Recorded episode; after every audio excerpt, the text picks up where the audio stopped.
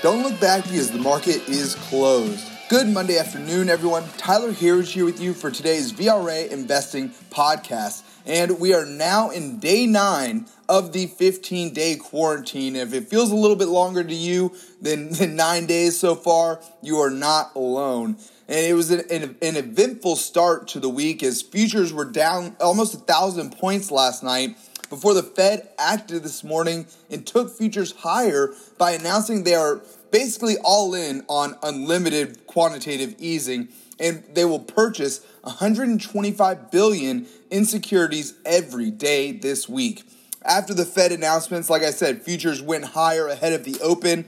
Then came the news similar to last night that the Senate bill failed last night and then failed again today, kind of making that unsure about when this package will go through. Some saying it might be as long as waiting till Friday on that. But now we're getting good to see this play out. The markets are going to keep putting pressure on the Fed and our political leaders until it gets what it wants, which is more US debt. And we've been talking about that here for a long time now. It's been a major theme for us about the markets wanting more US debt, a story you won't hear anywhere in the mainstream media. They really can't say that Trump was right about anything, but he's been hounding the Federal Reserve to print more money and lower rates since he started in office. And that is what we see is going to start happening here. And that's what we've gotten in a lot of ways. Rates have continued to plummet the way we see it, it is simple supply and demand. The market is screaming for more US debt. And until we get it, the market is going to keep putting pressure on. Right now, there's just a shortage of everything tied to the US dollar. And that is why the US dollar has continued to climb in the face of what could be bailouts in excess of $5 trillion. The Fed has already started printing money.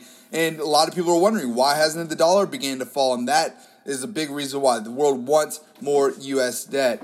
And we saw that today. Rates continuing to fall. The dollar remains strong. This is the highest value on the dollar since 2016, and that's not too far back. But to find another time we were higher than that, you gotta go all the way back to 2002. But if you go further back than that, you'll see the dollar is still in a long term downtrend. And these extreme stimulus measures that we're talking about here will help bring down the dollar in, in the short term here, long term more so. Uh, but Kip tweeted this out earlier today, and I wanted to, to read this off for you here as this is what we see happening right now. It's playing out. And once we're on the other side of these of the coronavirus fears, here's what this is going to look like. And it, it's incredibly bullish. Rates at record low levels much lower energy costs. Oil continuing to, to, to be at these low levels is unbelievable. I'll get to more on that in a minute. China is done for. Think about all of the things that we are going to bring back stateside now to produce. Talking about medical supplies, the ingredients that go into much, much of our everyday medicine, um, and just overall between trade and everything that we produce in China factories, we're going to be bringing it back home we're going to be left with lower taxes. We're already seeing that um, in the tax, tax extension right now. But massive economic stimulus programs, an infrastructure deal.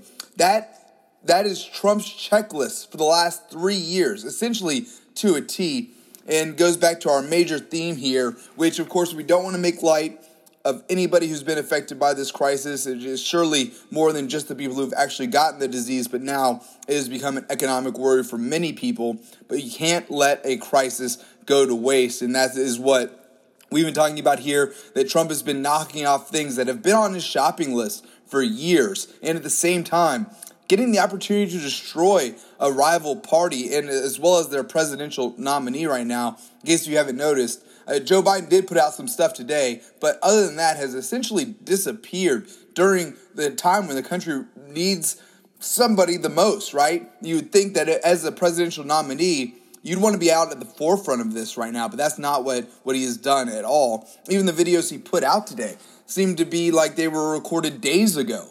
Uh, the stuff that he was talking about, some of it's already been done. Um, it's, it's, it was very entertaining in some ways, but we continue to see the dollar will begin to weaken as well. Trump has been calling for that since he got into office, and we will be left with major stimulus for our economy once we get through this period. Looking at our markets on the day, you can see that there is continued pressure being put on our elected leaders to take some action here as all four of our major indexes closed lower on the day. The Nasdaq did lead the way, which, you know, we want to continue to see it hold up like it did today. Really wasn't down much at all, 0.27%. Um, and we wanted to see tech continue to hold up, and we saw that in the semis today as the semis rallied up 3.5% or so for the SMH ETF just a strong move for the semis, uh, one we've been talking about here for a long time. With the Nasdaq finishing at 6,860 on the day, we were followed there by the Russell 2000, which was down 1.13% today to 1,002. We were followed there by the S&P 500, almost down 3% on the day to 2,237. And lastly, the Dow down 3.04% to 18,591. Now, looking at our, excuse me, our internals on the day, we continue to hold, and this is an important one. We do continue to hold above the low from about a week and a half ago. It was Thursday, so you know, not the last Thursday, but the Thursday before, where we saw that major sell off and the internals were just crushed. So we've seen positive, improving ter- internals since then. Not positive across the board, but improving. And that is the signs of a bottoming process. Even in a down market like this, that is what we're looking for. And there's some other things out there that we're paying attention to. The VIX today was down again, down 7% today. It hit a high of 85 at its peak. It's now at 61. Now, it wouldn't be down 27% since last week if things were continuing to get worse. That is a positive here. That is, again, the sign of a bottoming process. Now, we did get negative internals on the day, declines being out advances a little over two to one negative, and new highs to new lows are going to continue to play catch up for some time. But volume was most interesting today as the NASDAQ actually had solid positive volume on the day. That is another strong signal of a bottoming process taking place. Now, Let's take a look at our sectors on the day. We did finish with 10 out of our 11 sectors negative. We got one positive, which was consumer discretionary, up slightly on the day.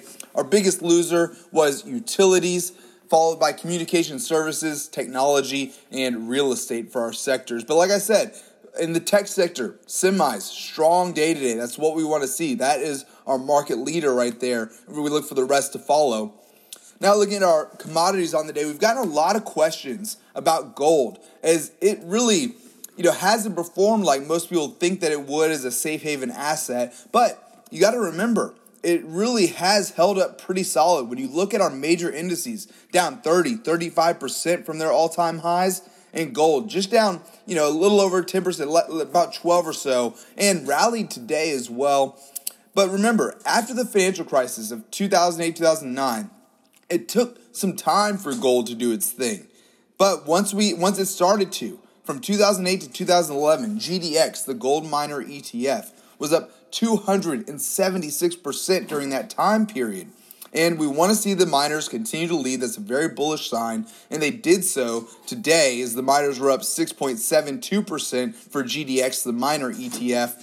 But gold having a solid day, up 5.23% now to 1,562 an ounce. And we do remain bullish on precious metals and miners here. Silver had a big day today as well, now up 7.39% to 1330 an ounce. Copper, as an industrial metal, continues to move lower, now down 4.08% today to $2.08 a pound. Oil is up today, still uh, just being I can't believe I'm even saying some of these numbers. Oil at 23.62 a barrel up that's up after being up 4.37% today. Uh, that's just you know pretty incredible the sell off we've seen in oil. Lastly here, Bitcoin again back above its $6,000 a Bitcoin mark today to 6.47% now to 6,323 a Bitcoin. Folks, that is all that we have time for here today. Please be sure to subscribe to receive our VRA podcast every day at the market close. You can sign up at VRAinsider.com, click the podcast link at the top, and especially during this time. Any questions, please feel free to send them our way. You can reach us at support at VRAinsider.com. We're here for you through this, folks. Thanks again for tuning in. Until next time, we'll see you back here tomorrow for the close.